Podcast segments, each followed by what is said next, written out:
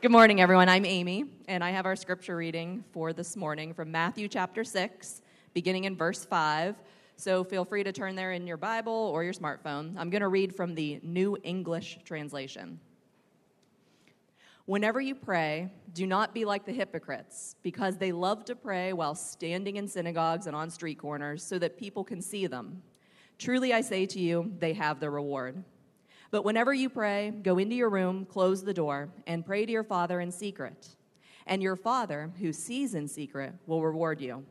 When you pray, do not babble repetitiously like the Gentiles, because they think that there are many words they will be heard. Do not be like them, for your Father knows what you need before you ask Him. So pray this way Our Father in heaven, may your name be honored, may your kingdom come, may your will be done on earth as it is in heaven. This is the word of God. Well, congratulations, everyone here. You've made it to a new year. So, Happy New Year and also a new decade, depending on if you're someone who thinks a decade started now or next year. But we'll just, for all intents and purposes, uh, say we, we entered into a new decade here, so congratulations on that. And times like this, it's good to look back and also look forward. Uh, looking back, uh, Megan and I have lived in Clintonville now for almost a decade. And it's crazy to think it's been, been that long. Longest we've ever lived in any particular place for that amount of. Well, longest I've ever lived in any particular place. Megan grew up in West Palm all her life, and so she has that home, but this is the longest I've ever lived somewhere. And when you live somewhere for long enough, you learn some things about that neighborhood. Here's a few things we've learned about Clintonville that if you've lived in or near Clintonville, you know this. You know that Clintonville is known for the Clintonville Discussion Forum. If you've had any chance to go on that, that uh, Facebook group, uh, you, you uh, will find it humorous and a little disturbing. Also, uh, we're known for when it snows having really bad streets to drive. I think this is just a Columbus City problem in general. Uh, Columbus is a big city, only so many trucks, narrow roads. So you're just sliding in the ice when you're driving in, in the winter in Clintonville. Also, we have a lot of rats and mice. I'm, I'm highlighting all the good stuff. There, there's good things, I promise. Uh, another thing that uh, issue we have in Clintonville is power outages. Anytime there's a storm, the power goes out. even sometimes when there's not a storm, the power will go out in Clintonville. And what do you do when the power goes out? You fumble and look throughout the home. All right, where is our flashlight? Certainly, we have a flashlight. You look for the flashlight because you need light. Or in our home, we have more candles than flashlights, and we never seem to have batteries in the flashlight, so we'll find candles. And I think I just like the idea of walking around with the torch. It just makes me feel, I don't know, cool or innovative. But uh, you got to find the candles. You need to find that source of power. If the power goes out long enough, you need to go somewhere. You need to go to a place that has power to charge your phone, work, to do the things you need to do. You got to find that source of power when the power goes out. I think sometimes the power can go out in our soul. What do you do when the power goes out? Not just physically from a storm, but emotionally and spiritually in our lives. And we feel this. We feel the power going out. There was that one point when this job, this particular job, you applied for it, you sent in a resume, you interviewed, you talked to them about why they should give you this job. And then time goes by, the power goes out. Not as excited, doesn't feel as purposeful as before. You had that relationship at one point, you said, I love you. You may have even made it official and gotten married and had a whole ceremony, and people come and visit and be a part of this ceremony. At One time it was a relationship, there was power, there was desire, and then feels like the power just goes out. Your faith. At one point, God felt so close. so important, such a core desire of your life. And church was fun, and ministry was fun. You'd be with friends, and you were growing and learning and praying and doing the things. And, and then it just feels like the power goes out. You flip the switch, there's no desire there. Life. At one point, it, it felt like you could get up, there was meaning, there was joy, there was purpose, and now it would just be better to stay in bed. What do you do when there's a power outage of the soul? You need to be connected to a source. We've been going through the Gospel of Matthew. And in particular, we've been taking several weeks looking at the Sermon on the Mount in Matthew's chapter 5 through 7. And in the Sermon on the Mount, Jesus is laying out a vision for life. He's laying out a vision for how to flourish, how to thrive, not just to survive, not just grind it out, but to flourish and thrive in life, how to have joy and purpose and happiness and meaning in life. He's laying out a vision for living a powerful life. A powerful life. And he begins in this vision for a powerful life outlining values of his kingdom, values of a life that will flourish. And then he moves. He says that you can't just have abstract values. He moves to how to relate to others. He lays out ethics of this kingdom. But now he gets to a transition point in the sermon. Now he gets to really where the whole sermon was building toward and where it will move to. And what Jesus says if you want to have a powerful life, if you want to live a life of joy and purpose and power, you need prayer. You need prayer. Jesus says if you want to have soul power, you've got to pray. And hear me, hear me right here. Jesus, what this means, what he's saying is this you can have the values you can have the right ethics. In other words, you can have the, the Jesus ordained doctrinal statement. You can have the right ministry philosophy.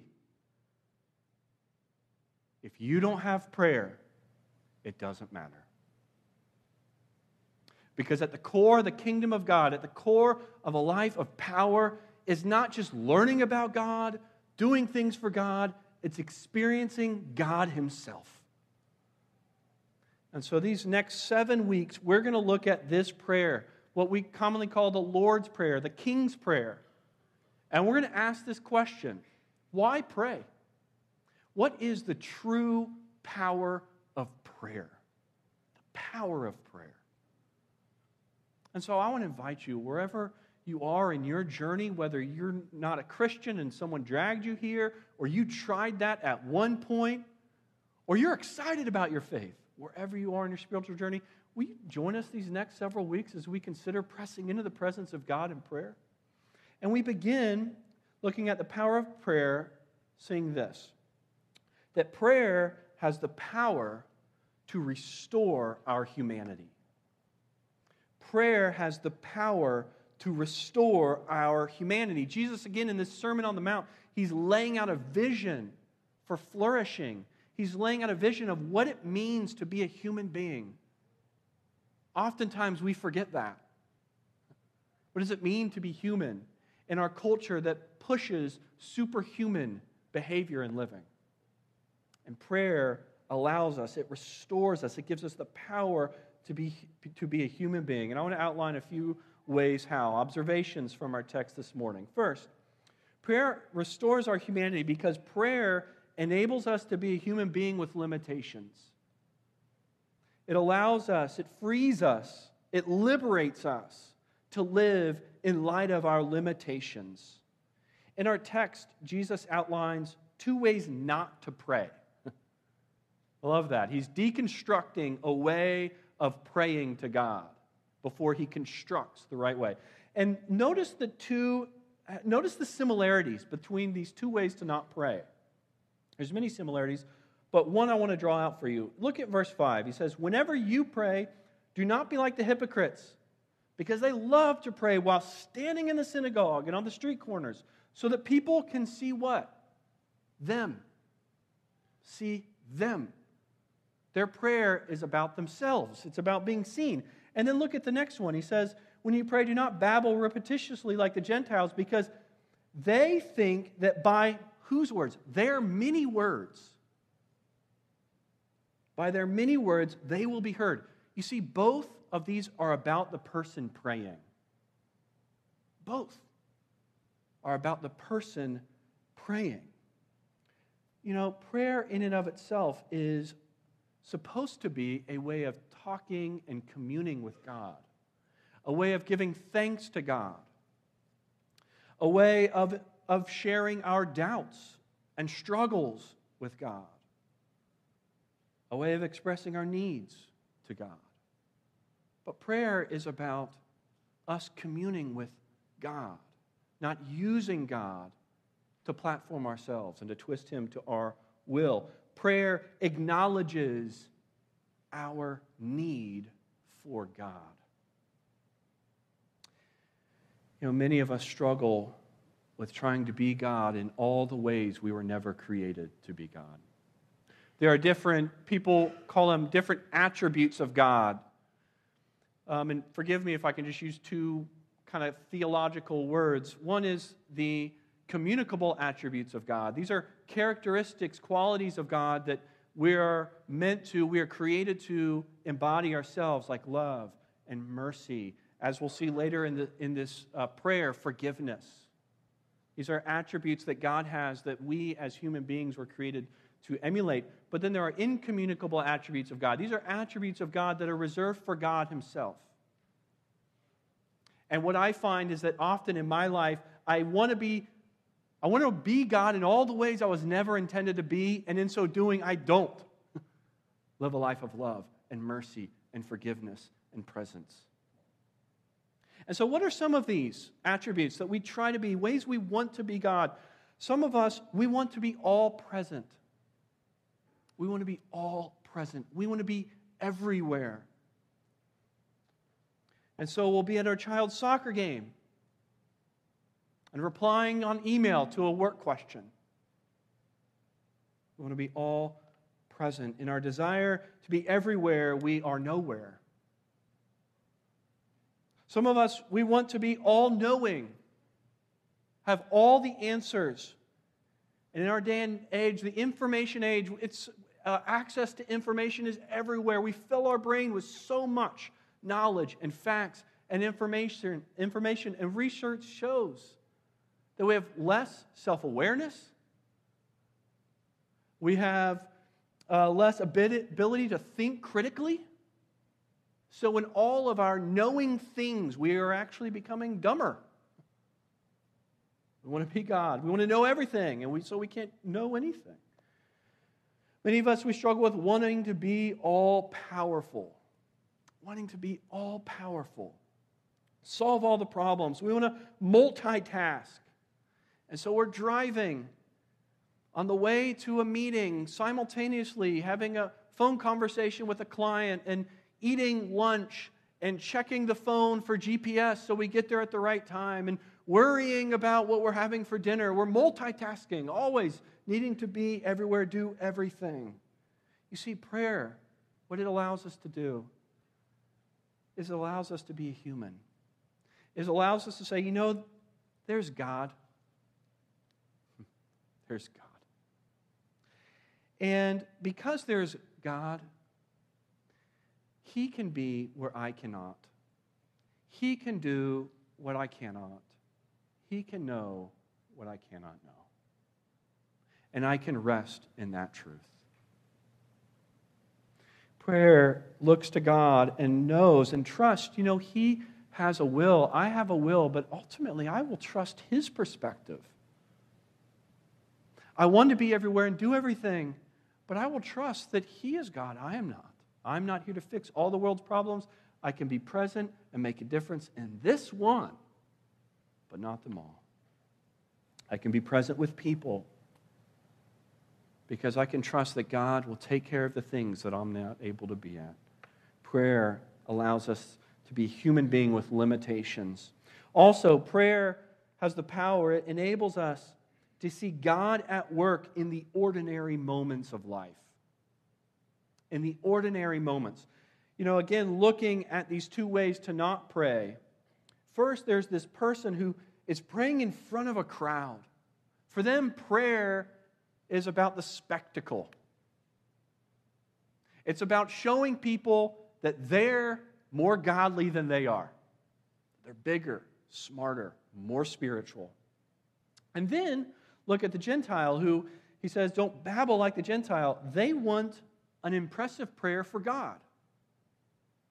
They want to enter the right code. They use the right terms, the long length. And God will be very impressed.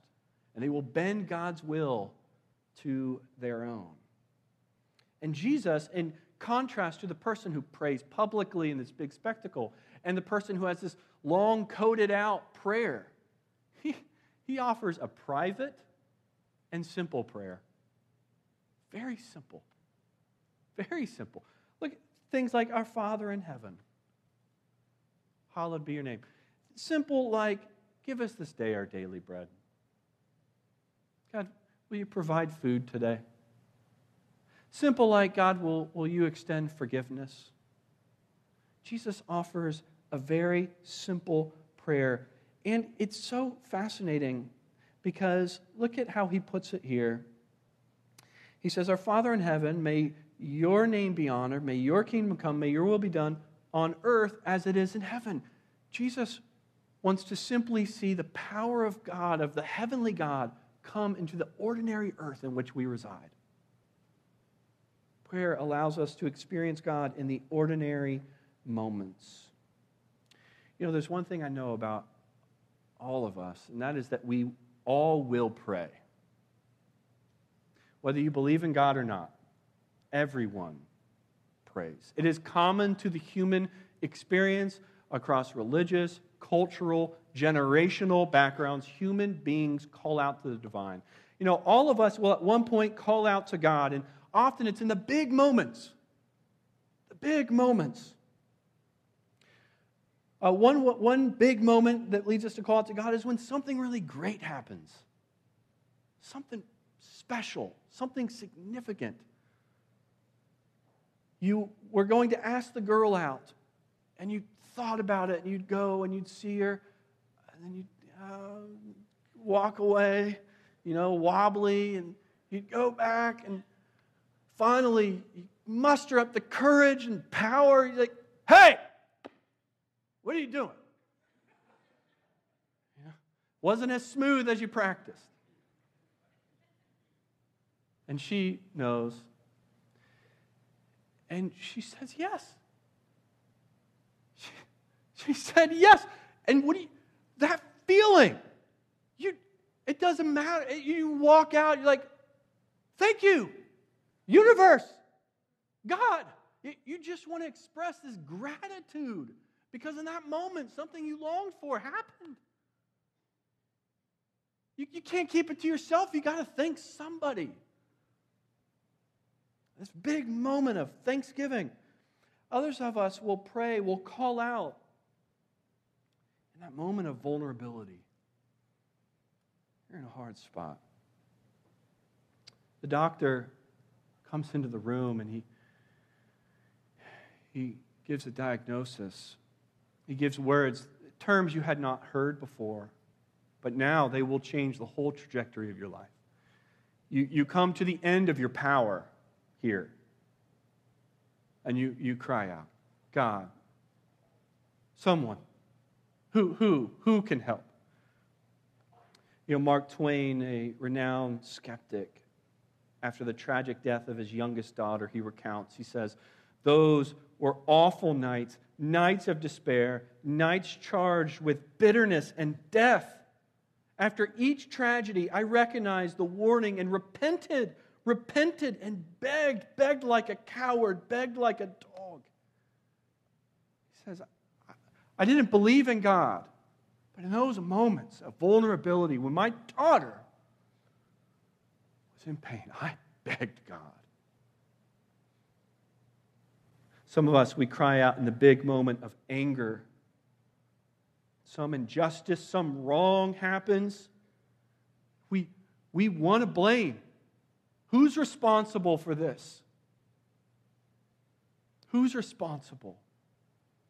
We will call out to God in those big moments. We, we can't help but not do that.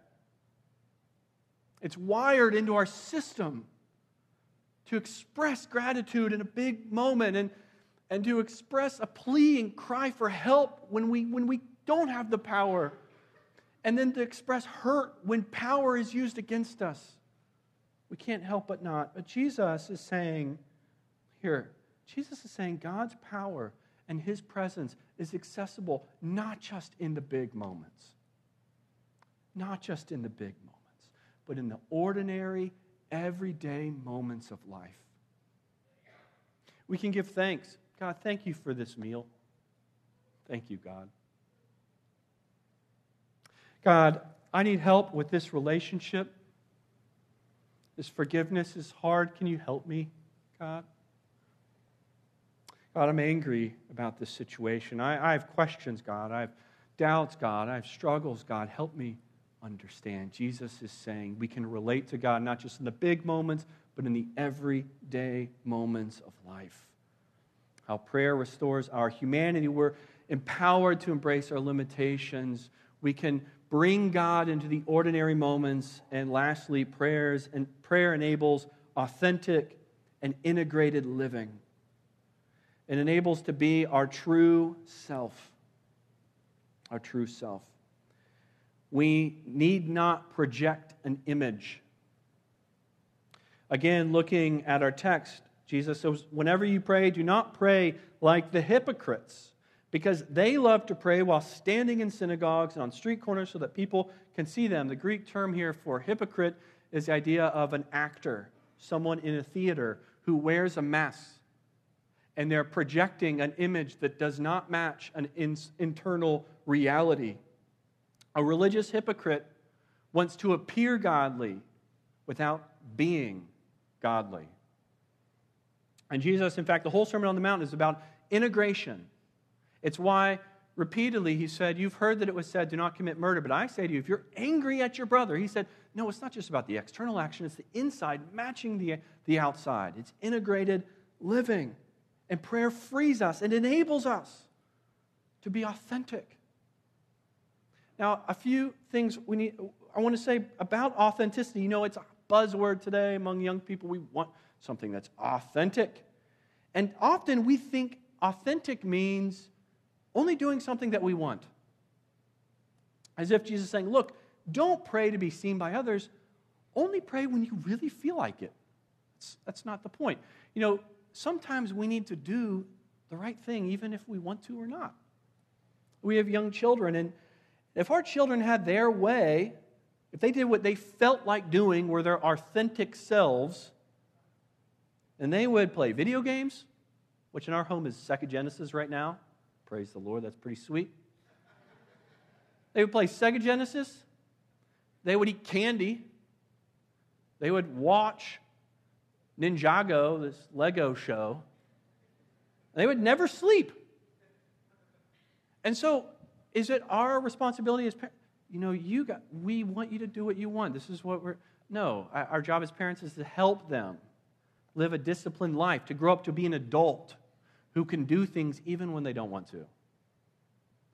Authentic living is not just praying and reading and relating to God when we want to. Authentic living is allowing the inside to match the outside. It's not living a life of pretense. It's not projecting this image around our church friends and other people that makes us look stronger and more spiritual, like we have all the answers and have it all together. It's actually the, con- the idea here is being able to share our vulnerabilities and weaknesses. We can live authentic selves. And this is so challenging because we live in a culture of image projection everywhere. It shapes us. You know, Instagram, when you take a picture and post on Instagram, not only do you have the ability to choose the perfect picture that you can find of yourself for that moment, but you can, there's filters here are a few. There's the normal filter, it's just normal. You don't want to use that one. And then there's Clarendon, Gingham, Moon, which is just black and white, Lark, Juno, Slumber, and countless others. Seriously, it keeps going. I, I stopped there because I didn't want to waste our time reading off all the Instagram filters. You can edit your photo. You, you can edit your photo. You can filter it, and then you can project it. Many of us, this is what we do. This is why the power goes out in our soul, because we live a life editing, filtering, projecting. And prayer allows us to relate to God, others, and ourselves in a whole new way. It liberates us from this constant editing, filtering, and projecting. You know, uh, recently, our seven year old Bennett, he's, he's growing up, and, and it's weird. He's in the second grade, and I know those of you with like teenagers and adult children are just like, just wait, it's going to go by so fast. And it is. And the other day, I, was, I saw Bennett actually here at church, and he was hanging with a friend, and I walked up to him like, hey, Bennett, you know, like, Dad's here. And he literally just kind of looked at me and looked the other way and kept going. And I, felt so hurt. I'm like, oh, I thought this happens when they're teenagers. What? And I asked him, I was like, Bennett, what, why didn't you talk to me? And, and he was honest. He said, I didn't want them to laugh at me. Like, I, what? I'm cool. Like, I, what? And of course, what do I want to say to Bennett there? And what did I say? You know, this is a teaching moment. You know, Bennett, don't live your life just trying to avoid other people laughing at you. Don't, don't live your life just trying to be cool. You're, you're, you're, you're special. Doesn't matter if they laugh or don't. You, you can be your, your authentic self. And then I thought, how many ways do I do that now? The ways I'm projecting. And here's how prayer frees us from that way of living. Jesus, it's so amazing. I love when I saw this. I'm just like, wow. Jesus, he says, don't, don't put on a public spectacle, go to the secret place. And don't give all the code language, because God already knows what you need. Listen, if I were God, what would I want in the people praying? I'd want them to put on a public spectacle. Hey, I'm God, I'm important. Make everyone know. And I'd want them to have really tricky, long prayers in order to show and communicate to me how important I am. But God doesn't. It's the opposite. He says, I just want time with you. You don't need to impress me with your long words. I, I already know. We can take off the mask of pretending because God allows us to live in his powerful presence. Prayer frees us from performing and pretending and invites us to be secure in the Father's presence and power. Are you pretending? Is there a mask? Are you hiding? Are you trying to live outside of your limitations? Will you consider prayer? Let's pray. Father, thank you for being a God who hears, sees, knows. Father, for, Father, forgive me, forgive us for the ways we're projecting images. It's, it's rooted in insecurity. Help us to be secure in you, your love. May we, may we commune with you in the secret place. May we bring our burdens, our doubts, our struggles, our questions. May we allow you to be God so that we can just be a human being, your child. Amen.